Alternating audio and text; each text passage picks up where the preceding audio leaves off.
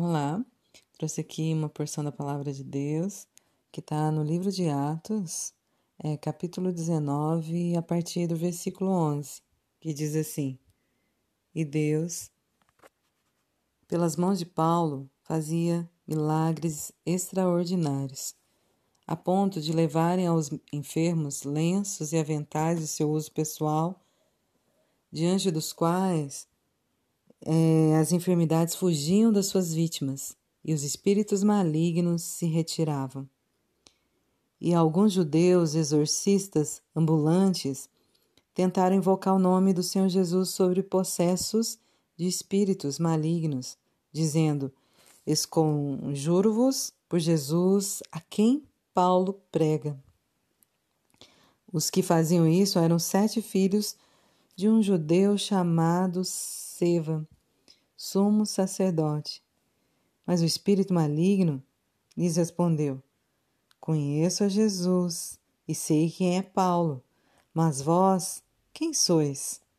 E o possesso do espírito maligno saltou sobre eles, subjulgando a todos, e de tal modo prevaleceu contra eles, que, desnudos e feridos, fugiram daquela casa.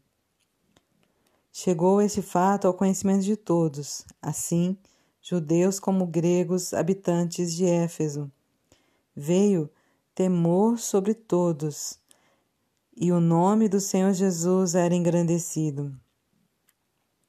Muitos dos que creram vieram confessando e denunciando publicamente as suas próprias obras. Também muitos dos que haviam praticado artes mágicas Reunindo os seus livros, os queimaram diante de todos. Calculados os seus preços, achou-se que montavam a cinquenta mil denários. Assim, a palavra do Senhor crescia e prevalecia poderosamente. Essa porção é muito forte, porque nos mostra é, a vida que Paulo tinha com Deus. Né? Era uma vida de santificação, uma vida de serviço, uma vida de consagração, de entrega ao poder de Deus na vida dele e através da vida dele. E aqui vemos também né, esses judeus que queriam ter esse poder, mas não se entregaram a essa obra de Deus por meio de Jesus na vida deles e queriam né, é, é expulsar ali o, o espírito maligno e o espírito maligno responde a eles: Conheço Jesus e sei quem é Paulo, mas vós quem sois? Então não tem como, né? Tudo está escancarado diante de Deus, né? E diante também dos espíritos malignos diante dos homens, né? A obra de Cristo.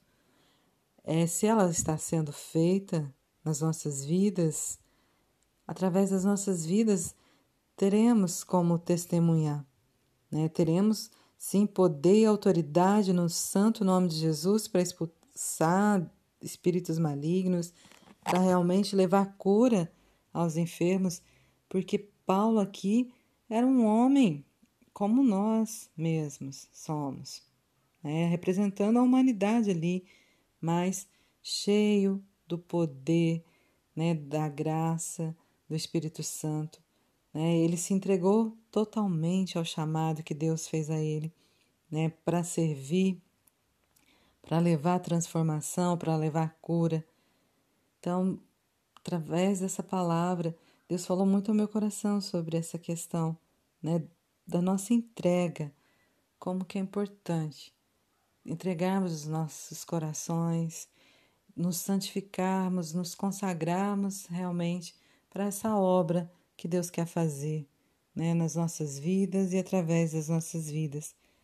Porque não tem como é, ser de qualquer jeito ou ser só parte né, de poder, como esses é, judeus queriam demonstrar poder para expulsar um espírito maligno, mas eles não tinham um coração voltado ali para Deus, não tinha uma vida consagrada a Deus, não tinha uma vida capacitada ali pelo poder do Espírito Santo.